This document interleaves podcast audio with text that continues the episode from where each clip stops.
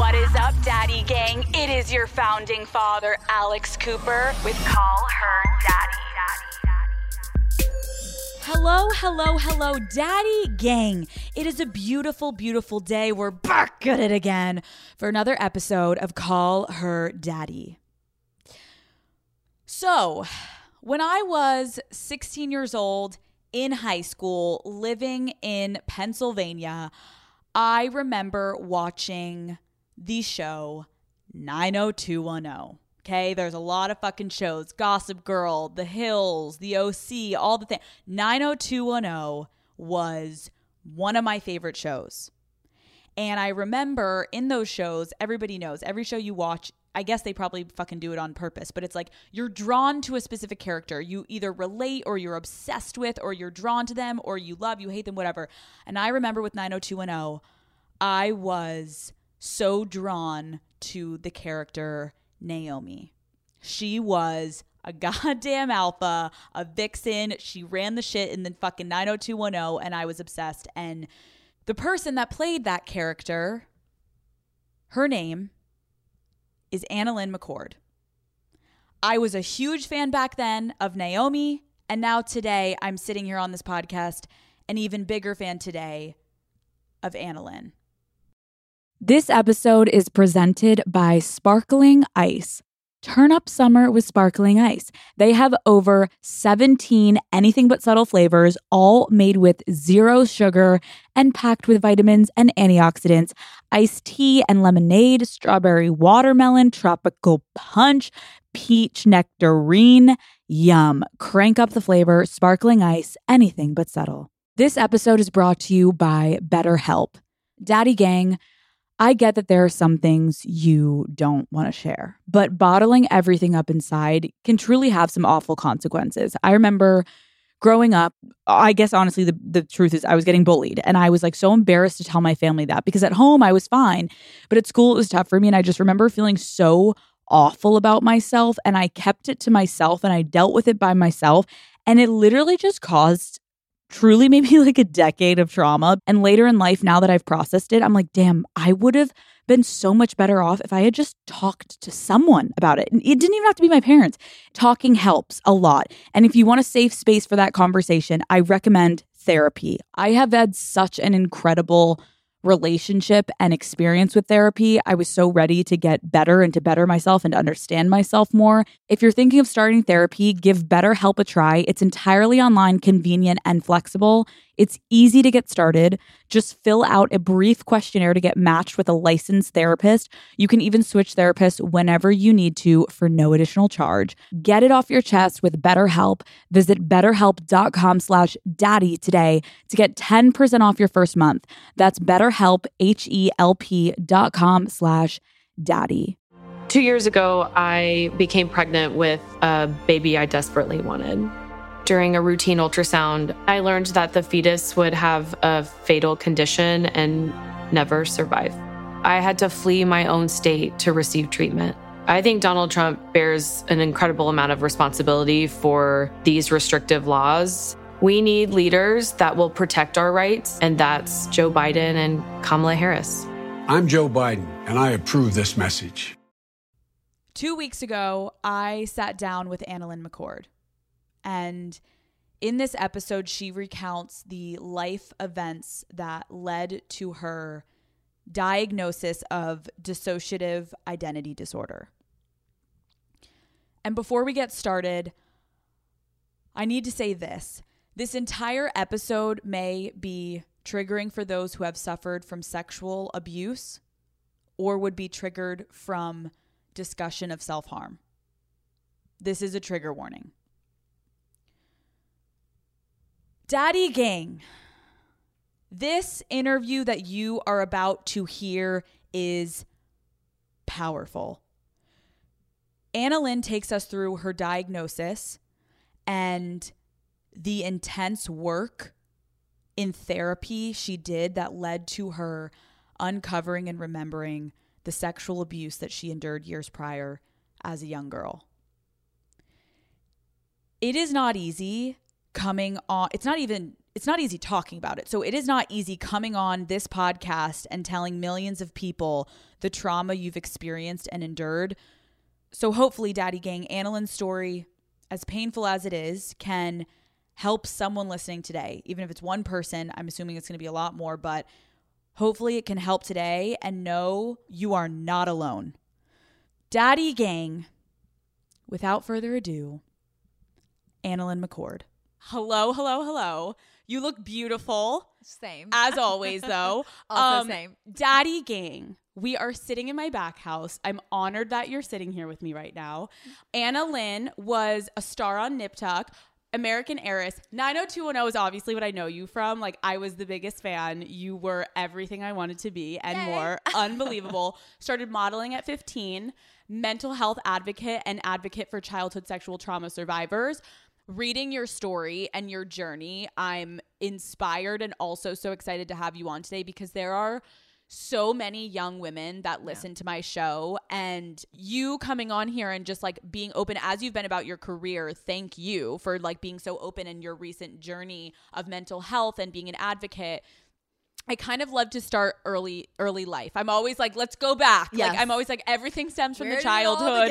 Exactly. if someone is listening to this that isn't familiar with you, can you kind of walk me through like your early childhood days and like what that backstory is to you? Absolutely. So it's it's interesting because it's a little piecemealed in the sense that I can walk you through it now, but if you'd asked me this question two and a half years ago, I would have told you a totally different story because I didn't have my childhood memories of what was the most defining element of my life, I think.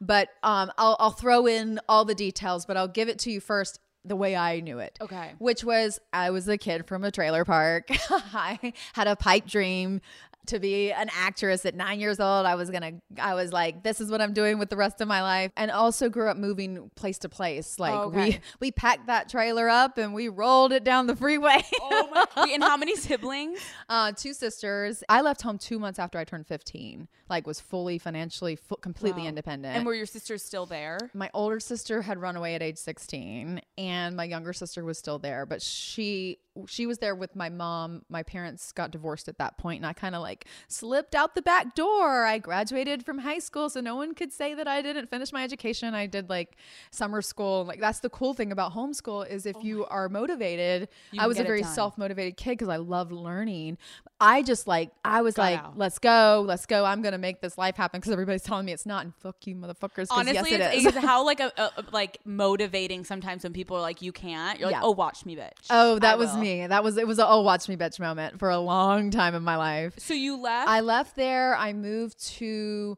well, technically I moved to Miami for a little bit, saved up money modeling. I was in a situation where I had saved up my birthday and Christmas money for all these years and I had a grand total of $1200 to my name, I think. And I went into my agency and I was like I am running out of money and I am not going to be able to stay, but I also can't go home. Like I was like that that was not an option to me. Like Yeah. what I didn't know at that time was what I would then go on to remember two and a half years ago, which was that I had also experienced childhood sexual abuse.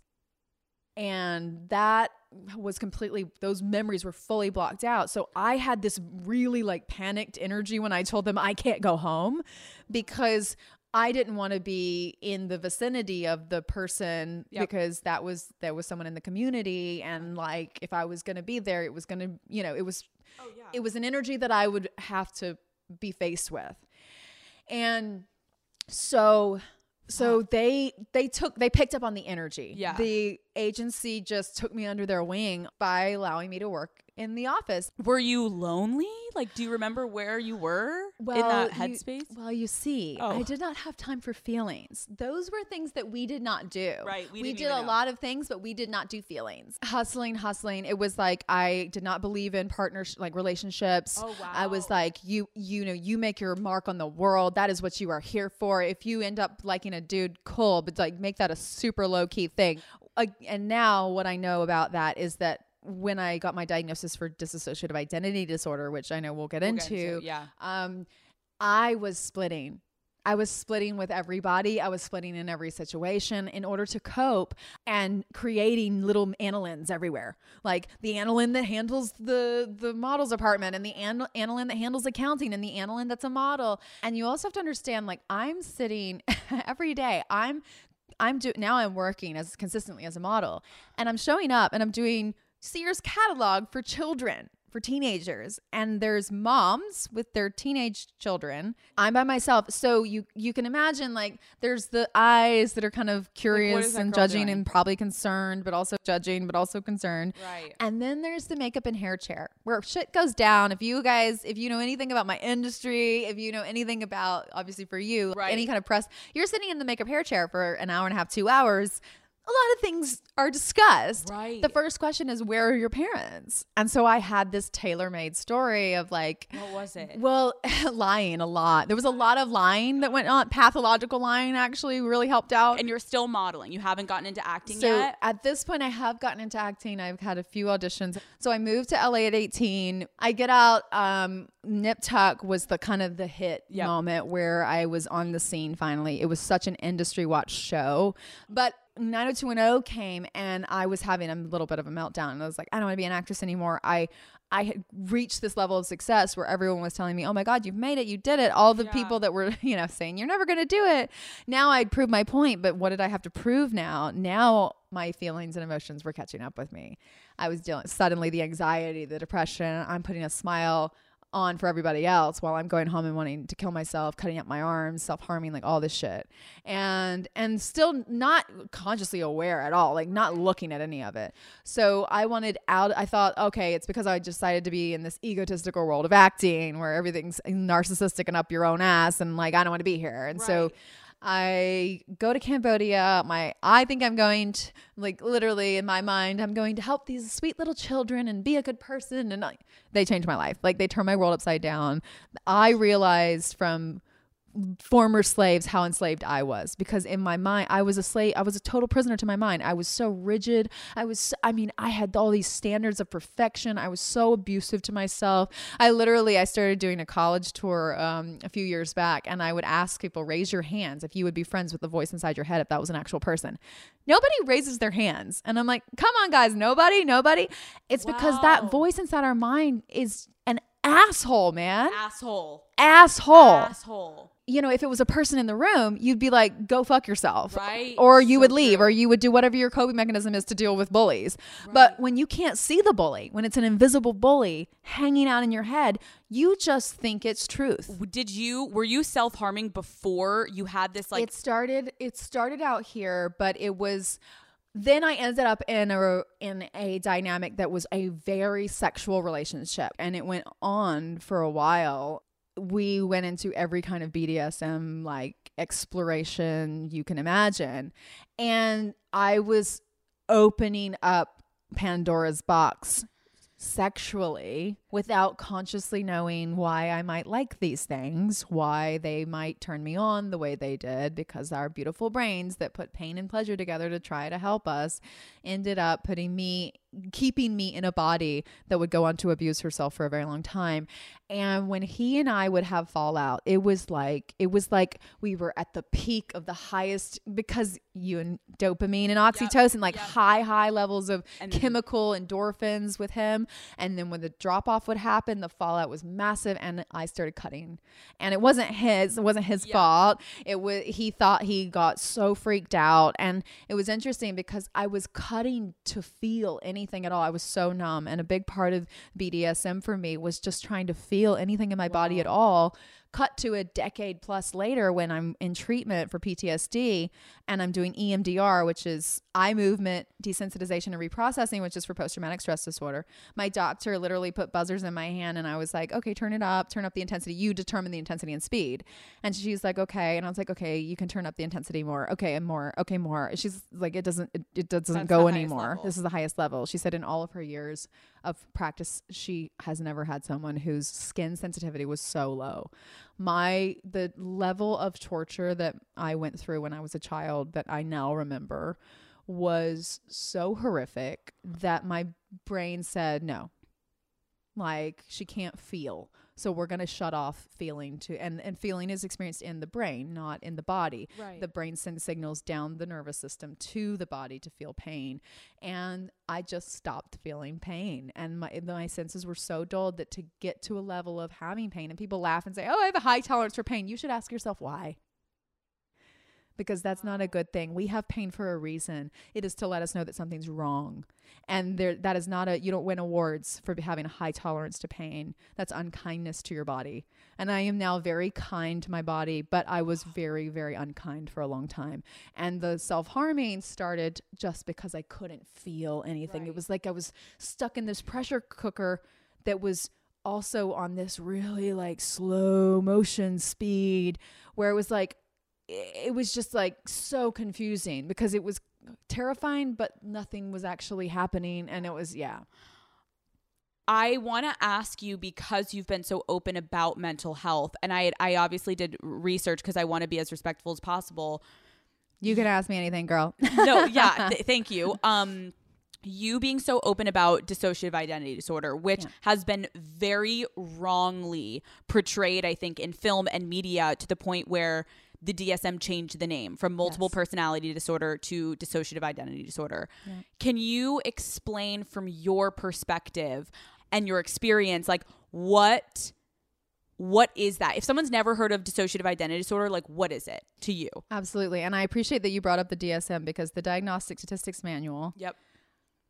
refuses though even neuroscientists and doctor friends of mine and and doctors who have decades combined in the field they have refused the American Psychiatrist Association that controls the printing of the DSM Yep. con- refuses to put trauma in the DSM. And yet, this is what the psychiatrists are required to purchase and use as their manual to tell you that you're crazy. They won't put trauma in the fucking book, right? So It's like infuriating. it's infuriating, especially for doctors who have the data to Right. prove that you are diagnosing them. I was diagnosed with bipolar. I then had my brain scanned by Dr. Amen, which was when the DID diagnosis came out. Yes, he said, You don't have a bipolar brain. I've scanned 50,000 of them. Also, because we'll get to that, how long did you live with that diagnosis until it was? Like my whole family i i believe that i was bipolar for forever. Like i mean i like it was it, it was it was crazy. And, and then i went on treatment for it. You know i was taking medication for bipolar.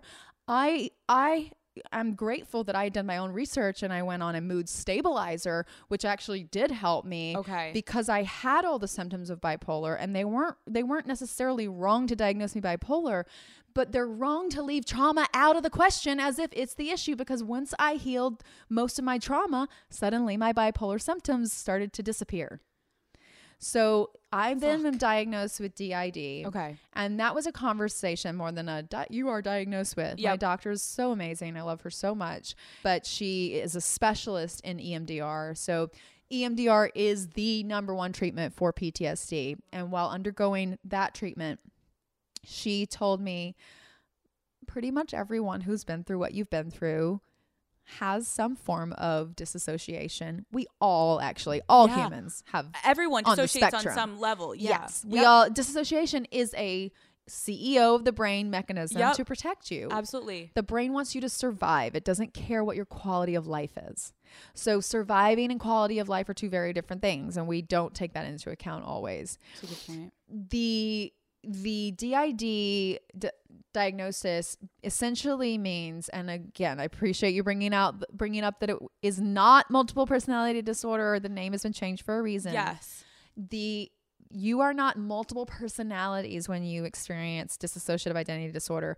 You are fragmented versions of yourself. Got it. Your identity, I explain it like this. If your beautiful mirror here, if God forbid someone took a hammer and smashed it, I hope you're not superstitious if you're listening because that's terrible.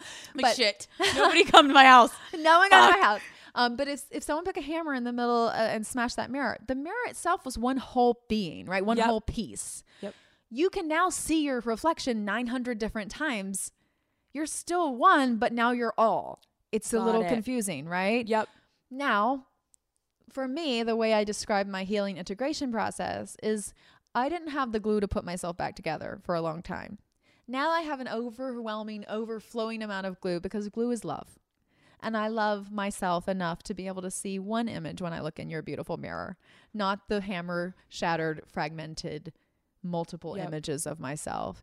And so you would see me over here uh, when and these the reason that the brain splits in this regard, it's always a protective mechanism. So Got what you'll notice if you track backwards, if you are in a situation, you can ask yourself this, am I ever in a situation where I feel like I have to be a certain way and I can't be any other way in that situation? Or it's dangerous or I'm to someone's to disapprove of me or whatever whatever whatever your level of danger is it's all relative Right. right, so for me if I'm on a red carpet I have to say everything just right. That's that was one of the alters that I had. But my nervous system was so overwhelmed by people, humans around me. I had social anxiety at a level that was insane, but then I was severely numb, so I couldn't detect the anxiety. So I just felt really uncomfortable in my body. And then at some point, I would no longer be at the event and no one would know where I went, and I would find myself at home. So something would occur and I was gone. So that overwhelming experience, my brain would take over and put me into my little autopilot. Right. So we would definitely not do this interview back then. I would have been like, "Oh, thank you so much for having me here." Well, yes, you know, everyone's so I'm grateful Yes, for my love acting experiences. and yes, nice to see you. Um, all the best to you and everyone listening. I would say a whole bunch of nothing because I'd say everything without saying anything at all. I you would never get a real clear answer out of me. Like I was the perfect media trained little starlet. Right. Um, what was interesting was the fact that the anxiety would cause all of this to be just a big blur for me. So I wouldn't fully black out like some people lose time when they're in their other alters. Oh wow. I I could remember things, but it's my life in a lot of ways is a blur because I was splitting so much in order to cope. When I would be faced with men, oh my gosh, I I would go into baby talk. My little Anna would pop up when so so what this one of the things, right? That that is a hallmark of sexual abuse is grooming. So perpetrators groom children to to utilize the own child's psychology against them. It's really fucked up.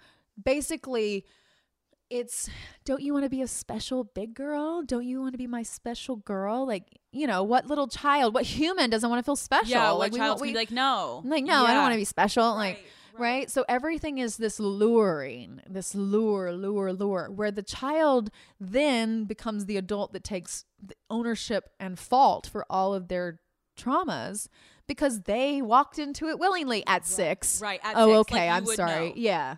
Uh, come on. Wow. But so for me, I had this mechanism with men where I thought I had to be really small. So so and it wasn't a conscious thought, it was a brain protection thought where bad things happened if I wasn't good little girl that was the special girl that did the things that she was supposed to do. And mm. and so it was like immediately it was always there's so much sex driven everything but I didn't know why I had to just give my body to people. I didn't know why I had to just give my body to people and and I didn't realize that I was doing it because I was hoping that I got some love back. And I was so desperate to be loved because I did feel so alone and I was so alone for so long. when you would go into that baby talk phase, like was it when you were in like conflict with your partner, like they'd be yelling at you and you would go, like when would it be that you would utilize that version of yourself? It was that's a beautiful question by the way. Thank you very much for asking it because it is it's always it's always triggered by some kind of uprising in some way shape or form. For me, I I would notice it in a few different ways. And one it was one really big way was I could not for the life of me. And i think maybe i learned on monday how to do this. Um i could not express my needs. Like needs were Oh. really hard for me to admit that i had. It was like admitting weakness. It was this like horrible thing to to say that i needed something. And i think that that there i think that there are, are unconscious memories that i have impressions of but i don't have full memories. But i have impressions of being made to feel like i would get in trouble for saying something hurt like like it was worse if something if I said a need like I needed water or I was you know scared or, Or, I was yeah, or hurting, or yeah.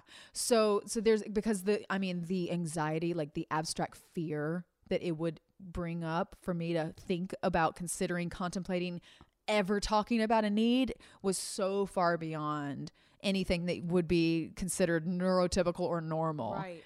So one aspect would be that I would, when I needed something, I'd be like, "Well, you're stupid because I needed you to do this thing and you wouldn't do it, and that's dumb." and it was really cute and endearing, like, Right, of, right. like everyone's like, "You're so funny." Like Right. they, they didn't think of it as like this, like she's terrified. It was just like I was being, oh, you're being, Oh, you're being cute. cute. Okay, when let me- meanwhile, yes. it's being triggered by Meanwhile, you're yes. unable to even ask for it. So you have to go to that place. You have to go to that place. Um, terror can bring it out for me. Someone getting into an argument with me did not bring that out. Oh. That brought out the villains I played on television. I was ice cold and I could be a real cunt. There was a moment, and we saw it in my treatment when I was confronting my 13 year old self was terrifying to me. I was like, um, you're very scary and I do need to talk to you in my own mind. This is a conversation is happening, right? I'm like, but like you're looking at me in my mind. Um, and I am melting. like you're like making me melt. Like my 13 year old self. It was it was like she had had enough and she became the thing that had terrified her. You know how Wow. we yeah, yeah, yeah. and and I did. I became a bully. I became I became very I could be very emotionally psychologically abusive. Like uh-huh. I could be very in as much as I had the biggest heart in the world and would give you the Yeah. shirt off my back, I was I would f- go into a different I would go into an alter that was just ice cold and impossible to get through to. And and it was I I thank her now. I have so much gratitude to her. She saved my life in Yeah. many ways, but I had to make amends for some of the some of the things she's done. And and it was when I was especially with Dom, I remember really like he he and I so Dominic Purcell, um, Yes, just for, for listeners, uh, Mr. Prison Break Man. Um, but he he's a man. Like I had never experienced a real man before in my He's whole life. man. Like he's a man. A sexual hot Like, man. hot, I'm jealous. Oh, gorgeous, yummy man. oh my god. Um, but so I I had never experienced a man like a real masculine energy before. And what's so beautiful about the masculine energy, and I hate when it's shut on because real masculine doesn't harm, it protects, it's loyal, it's beautiful, it's so yummy and just delicious, and I want to like la, la, la, lick it up. Um, so Dom Dom does not accept a woman that bows up to him in this masculine way. He and he showed me. He taught me. We teach people how to treat us, right? He I was crying one day. I was exhausted. I think I'd worked 90-hour work week and I was so dead tired and I was probably PMSing all the things and I just it culminated into upset versus my cold hard altered, you know, ego, Right. literally altered ego. Um and I was like, I can't take it when you do it like this. And he literally, I, I can see it in my mind's eye right now in my house in Marina Del Rey. Like he, he's looking down, he grabs my shoulders, so protective, and he goes, Anna. He like literally shakes me. He's so passionate. He's like, when you are soft like this, I would do anything in the whole world for you when you get into my face like that ice cold bitch that you can become, I just want to fucking lob your head off so I get in my truck and I drive away so I don't put you in the hospital or worse. Right. And I was like, oh wow, how do you really feel? Um, You're like, wow, thanks. oh my God, tell me more. But this is kind of sexy. Wait, also, what? You're going Yeah, to kill wait, me? oh my Um, god. but I'd never experienced this before, right? did he know obviously he knew about your your diagnosis with DID, but like Well, I didn't have my diagnosis at Oh, that point, didn't. right? So he and I met when I was 23. I was still a 90210. I was Oh. very young. He's been a dad. Like he knew the he. We talk about it now, where the little Anna. Obviously, I explained to him once my doctor talked about this. I'm like, you know how I would talk to you with that little voice. He goes, I know, little Anna. And he was the one who named her Little Anna. He's like, oh, Little Anna's here today. And it was always this fatherly kind of energy that he was bringing to it that was very nurturing. okay. And I was like, is it a little creepy that like our dynamic has so many like Right, different- different archetypes to it? Right. And he said, it's what you needed. Wow. I was just being what you needed. And when did you get your diagnosis?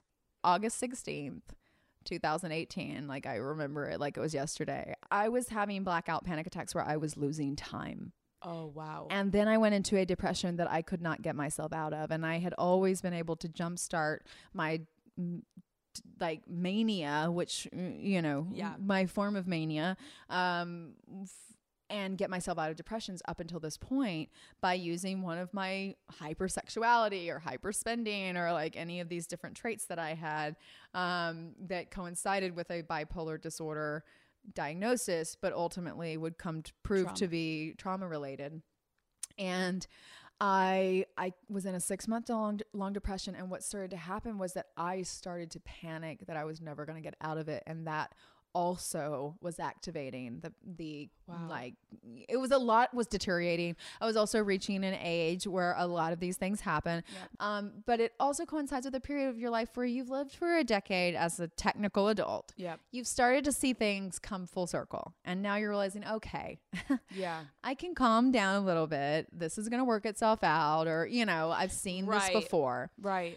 So at that point, a lot of people who have latent memories, It starts to they come will up. resurface. Yep. Yeah. So And are you working on 90210 at this point? at this point, I have been wrapped from the show for five years. Got so it. I've been off the show for a while at this point. And you did talk about one experience. Yeah, so I was also sexually assaulted when I was a teenager here in LA by a quote unquote friend.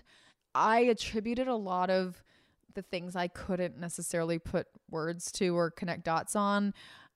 I attribute a lot of it to that incident and was just like trying to chalk it up in my mind with You're the like, pieces was that, I had. That's That's, why, why I'm so I'm fucked having- up. Like, okay, you know. And it was obviously it preceded that, but I my mind was protecting me and didn't want me to dig, so it didn't let me. It gave me the the story and something that people should know because so many survivors reach out to me and share with me that their family members don't believe them or they're ostracized for telling them you ruined the family. Like, oh yeah, I got myself raped as a child and I ruined my family. What? I'm so sorry. I'm Yeah. so confused by your logic. Um, it's mind boggling. But one thing I will say is do not listen to authoritarians who have no authority on a subject because they have no education and no evidentiary findings to show to you to prove that what they're saying actually has any proof whatsoever. Right. Speak to people who are educated on the topic, who have lived the experience, or both. Otherwise, say thank you so much for your opinion. Let me know when you get raped as a child, and I hope you never do, but let me know when you do, and then we'll have a conversation about your feelings about what the fuck happened to me. Um, because that is, and it again, it's people are all coming from their pain. They're, Right. I get it, whatever, Right. but like, shut the fuck up No, but actually, shut but the fuck actually up. shut the fuck up. so the memories of a trauma survivor are fragmented. They come in pieces, they come in waves, they come in impressions, they come in sounds, they come in smells, they come in all of these different, you know, imagery, whatever. They there are no two experiences alike because the brain is is just grabbing like it's it's it's someone drowning it's a person drowning in the ocean they are scrambling for anything to grab onto When did you remember? August 16th, 2018, what literally only three years ago. I told my doctor, I said, you know, I'm all worried about my sex life. Like, it's all I care about. I'm just like, I'm worried about my sex life. So here's the thing like, when dudes sleep over, like, my legs get like super frozen and I just don't sleep through the whole night. And if I want to sleep at all, like, I kind of just have to like take a Xanax and pass out and completely black out fully in order to sleep at all. So that's a little weird, right? And she's like, that is not normal.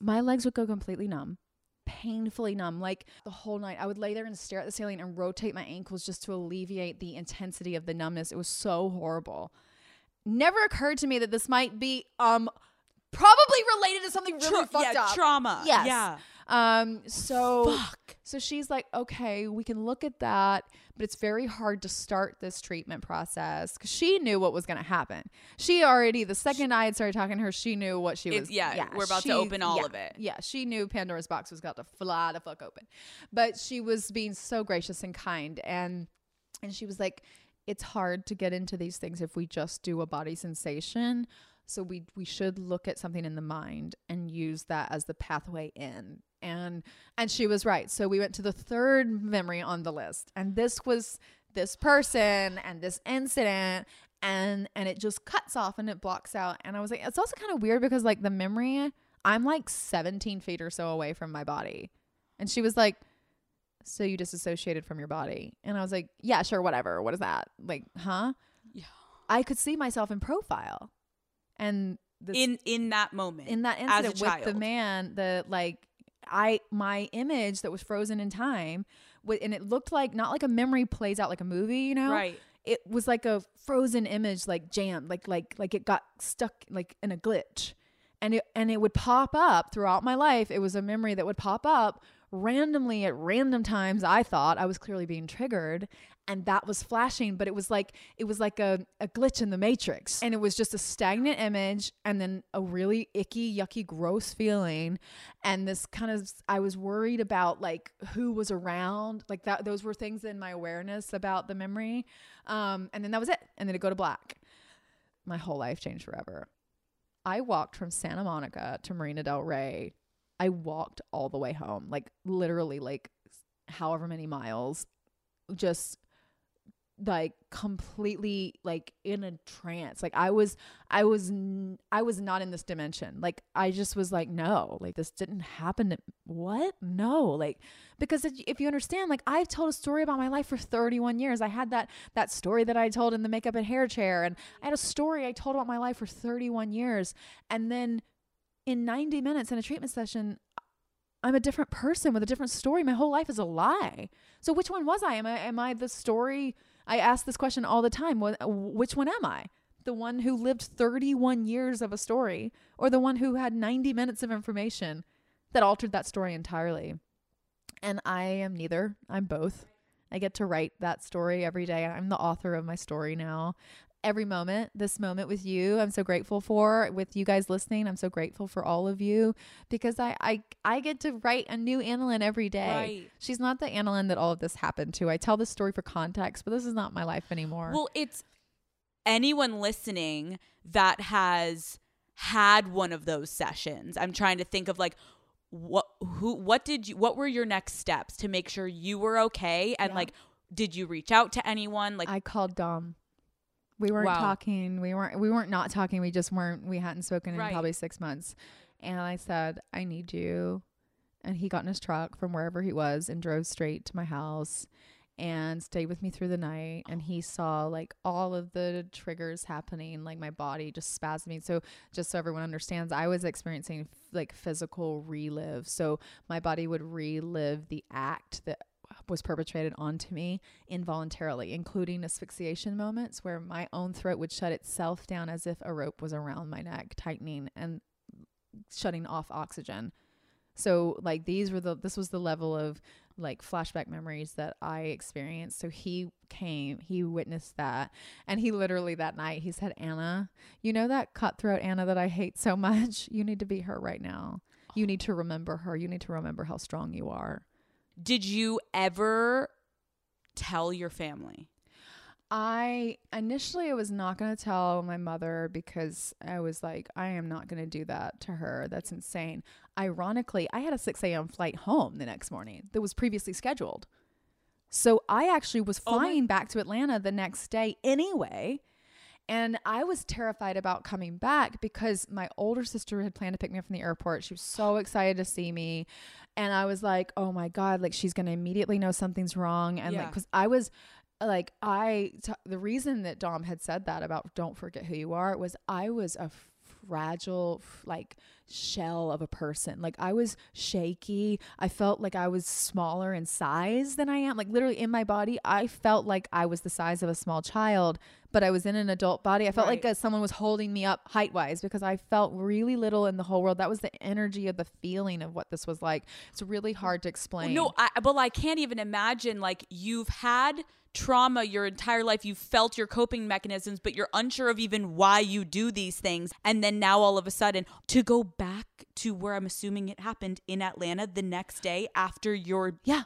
Geographically, I was going to be like faced with, you know, air, like areas, smells, sounds, voices, you know, like the obviously the southern accent Right, even right. is just like all of it. So you I go? still go home. I get in the car. Angel, second I get in the car with my older sister, she's like, "What is wrong with you? Something's wrong with you. What happened? What's going on?" Like, and I was like, I was like, I'm not bringing her down this like dark place. I was like, listen, you know, like it's, it's okay. Like, but my voice was mess- like everything was like just fragmented. I was that shattered mirror on the wall.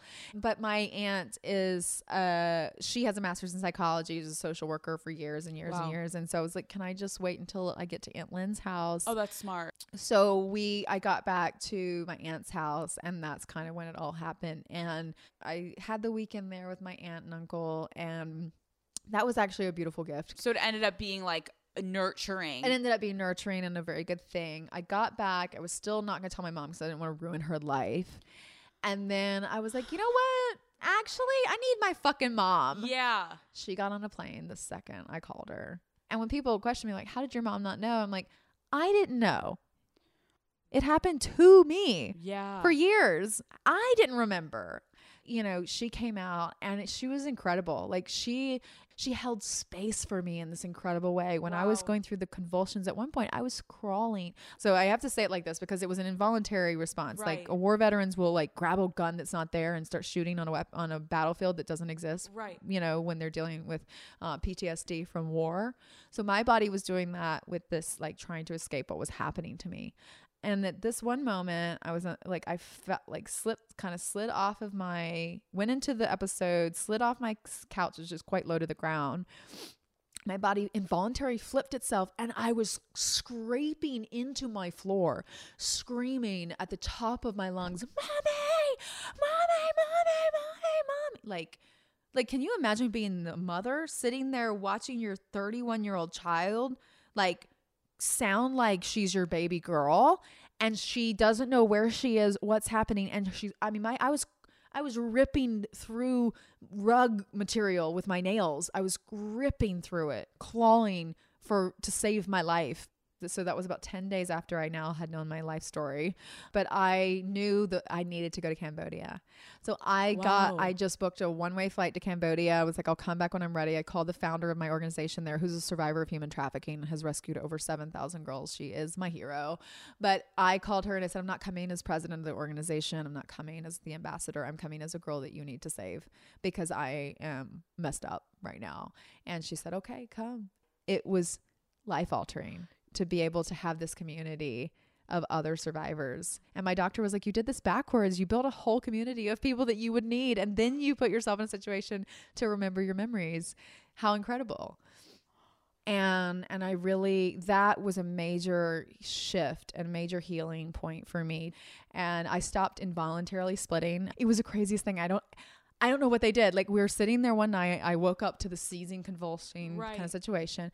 They come and they get that we all sit in the bed together, cross-legged, and Somaly says, "Look into Ratana's eyes." So Ratana is a survivor. She was raped by her father, got pregnant, like forced to lose the baby, like a horrible situation. Her father, she, um, he died in prison in, in Cambodia. It was like a if you don't rectify something before someone dies, like the the shame goes to the child.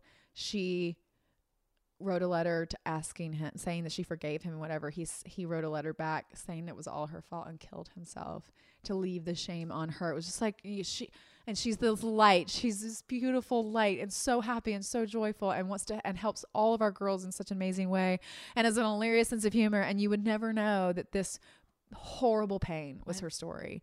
And she I don't know what Somaly did, but she had the girls. She had Ratana to my left, Nora sitting across from me, Somaly was on my right. They're all sitting there, and she Somaly says, "Look into Ratana's eyes." None of them spoke. Ratana stared into my eyes and showed me all of her pain, and all of her darkness, and all of her healing, and all her light. And then Nora, she said, "Now look at Nora," and Nora showed me. It was like I could see her life in her eyes and then I could see how she got through it. I don't know how to explain this to you. This is the power of human connection, right? Like I didn't split again. Like I I in the sense of like involuntarily like I couldn't control. Right, right, right. I would have convulsions in these things, but I wasn't I was dealing with not being able to like get my voice back and not being able to get my like it was it was a takeover of my body from my younger self and that never happened again after that night. Wow. Yeah. So it was a journey and it was it was interesting because it, getting to a place where I've gone from I my little self was inside me and I would see her and then she would disappear into the blackness and I talked to my doctor I'm like why is little Anna disappearing on me and she was like she doesn't trust you yet. She doesn't trust you yet. You the the house she lived in was a little scary for a long time and I made it scary for her. I put myself in these sexual situations to be abused. I am dismantling the dungeon that I had in my home for a very long time. Yeah. This episode is brought to you by Rocket Money. Something that really grinds my gears is I somehow will find myself just subscribing to things, right? And then all of a sudden, I see I have been paying this subscription service and I don't even use it because I just forgot to cancel it. Rocket Money can help you cancel a subscription that would otherwise be more time consuming and also you probably forgot about. Rocket Money is a personal finance app that finds and cancels your unwanted subscriptions, monitors your spending, and helps lower your bills so you can grow your savings. With Rocket Money, I can see all of my subscriptions in one place. And if I see anything I don't want, Rocket Money can help me cancel it with a few taps. Rocket Money has over 5 million users and has saved a total of $500 million in canceled subscriptions. So, Stop wasting money on things you don't use. Cancel your unwanted subscriptions by going to rocketmoney.com slash daddy. That's rocketmoney.com slash daddy. rocketmoney.com slash daddy. This episode is brought to you by eBay. You know real when you get it, right, Daddy Gang? It'll say eBay authenticity guarantee, and you'll feel it.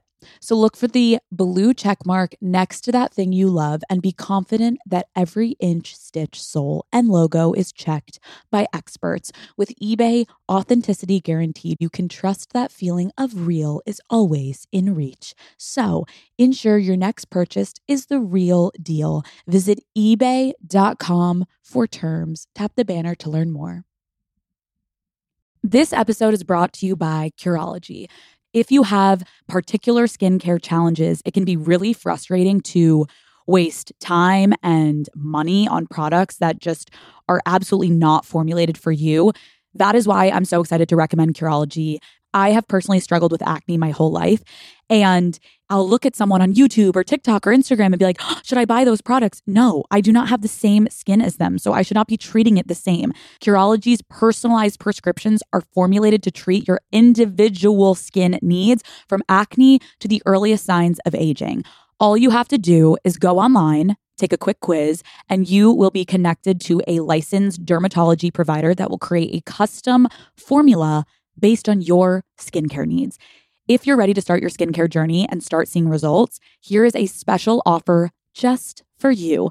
Visit Curology.com slash call her daddy for a special offer. That's Curology, C U R O L O G Y dot com slash call her daddy. Offer applies only to your first box, subject to consultation, new subscribers only, subscription required. I'm like honestly in awe of you and your story. I like can't even begin to thank you. So many women write into my show and the theme of shame is it is so heartbreaking yeah. because you did nothing wrong. You did nothing wrong. Yeah. How do you tackle shame? Like what if, do you have any I love that. I love that I mean? question. Yes, I do. For me it's I I'll preface this by saying that a doctor that I love, Dr. David Hawkins, may he rest in peace. Um, he studied kinesiology and he put together a list of emotions, human emotions that he calibrated. Just above death is the calibration of shame. You are a dead person walking when you are living in shame. And we are in a dangerous time in our society and culture where we are promoting shame at a level that is absolutely obscene and we're calling it cancellation. First of all, accountability culture. That's what you're looking for, and you just named it the wrong thing, everybody. Accountability culture gives room for redemption. Shame culture does not. Cancel culture does not. And sh- cancel culture is just a nice way of saying shame culture because if you try to cancel someone, you've just canceled yourself. Have you have you never done something wrong? Not once in your life that you're going to cancel someone Right. else. It takes a very strong person to have compassion. And that is what we're lacking when we go only in for cancellation. Where is the solution? Where is the solution in cancel culture? What are you solving? And have you seen any solution actually come as a result of your cancellations? Has anything been solved? Healing sounds great to me. That's a that's a solution I'd be into. Absolutely. Show me where shame heals anything. Show me where canceling someone heals anything. Do you feel better now that you canceled someone? Did, did what they did to you go away? No, honey, they didn't. It didn't. But but I will tell you what does make everything go away. Compassion. Compassion, compassion, compassion. But again, not for the weak. You you can't be weak and be yeah. compassionate. I have a practice, so I do the metta meditation. Anytime you want a free Oh, meta coming. meditation situation, I will lead you, I'm guide you in. I will do it. Well, I'll come out here by your beautiful pool and Oh. relax you down. I'm Um, ready. But I one of the one of the practices that changed my entire life, and it was in this journey, and it was from 2018 to now that I discovered the metta meditation, Mm-hmm. and it's a Buddhist practice in its origin, but it's it doesn't matter what you believe. Yes. Hopefully, what you believe in is that compassion is not a bad thing. Yes, we, Um, I think we can all agree on that, right? we all agree Guys, that like, come on. compassion is not a bad thing. So if you agree with that, the metta meditation goes like this. I, I'll drop you in. I do the breath and like get you settled in. But then I ask you to offer to yourself, may I be at peace. May I be free from suffering. May I be happy. May I be happy. May I be at peace. May I be free from suffering. I have you ask just just offer that to yourself. Just Yeah. graciously offer that to yourself a couple of times because we have to love ourselves first. Right. We can't give what we don't have. Well, we don't we don't no one teaches us to build a relationship with the person we spend the most time with, with ourselves. So true. I have a friendship with myself now. That abusive, loud, nasty voice that I used to have in there has turned into, girl, You're looking amazing. fly Oh, today. oh. Just to be able to show up for my little Anna the way I would have if I could have been a woman there in her life Yeah. early on. I'm the woman that she needed. I became the woman she needed. That's what my doctor told me. You became the woman that your little self needed. And and I want to honor her. I want to honor her ability to survive. Anna Lynn, you are like so unbelievable. I'm inspired and honestly in awe of how open and vulnerable you are. And I think that this is going to really shine through in this episode, and people are going to be thankful and grateful to you for what you just mm. gave them because I, I know I am. Well, I'll just say in response to that to all of you listening, I am so honored to be even a small part of your journey. Thank you for obviously having me on here to be able to do that because I'm allowed to sit here with you and share my story and because you are listening guys and and you're taking this in and maybe it is is adding hopefully some value to your life. This this means that everything that happened to me was o- it's okay now. It's okay now. Of course we would take someone out of it in real time, but but I'm so grateful. I'm so grateful. I, I, I can't tell you because it means I matter. Okay. Hi, Daddy Gang. It is your dad. Thank you guys so much for listening to this week's episode. I know that this was a heavy one, but definitely an inspiring one. Um, again, thank you so much to AnnaLynne. If you guys can go DM her. Um, again, she's so fucking brave for coming on and sharing the details that she did. And I know she was doing it also because she knows if this helps one fucking person listening, that's all we can ask for. Um, also, AnnaLynne now does have a podcast with a former 90210 um, co host. It is called Unzipped, and they also release on Wednesdays, I'm pretty sure. So if you guys want another listen, go listen to AnnaLynne and her former colleague, Shenae. Uh, it's called Unzipped. I really hope that this episode help someone. If you by chance are feeling triggered though from this episode, um, whether you want to go take a walk, if you're at work, go take a walk, take time for yourself, call someone. If you don't have someone to call and you are feeling extremely triggered though, guys, I want to give you guys assistance and help. You can call a 24 hour crisis hotline. The number is 800 273 8255. You can call that 24 hours. There is also a text line that has 24 7 crisis counseling. You would text home to 741 741. Again, if you maybe you don't want to get on the phone with someone, you can text the word home to 741 741, which is for Canada and the United States. I'm also going to post on Instagram the 24 7 help numbers that you can call in other countries because I know we have international daddies. So go on Instagram and I will post a picture for you of all the phone numbers and all the contact information if you are feeling like you need help. Bottom line, guys, please take care of yourself today because as AnnaLynne put it so beautifully, you matter. We all fucking matter. Whatever you're going through, you are not alone. I love you guys. I hope you enjoyed this episode, and I will see you guys. I'll see you fuckers. Trying to keep it. I will see you guys next Wednesday.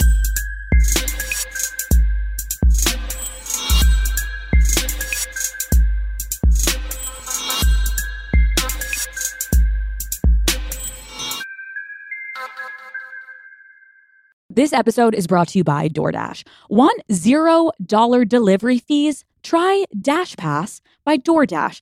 Daddy Gang, I love being home. I love to be cozy, comfortable, laying on the couch. I can't tell you how many times I need something, but I am too lazy to get up and get out of the house. And sometimes I need food or groceries, you name it.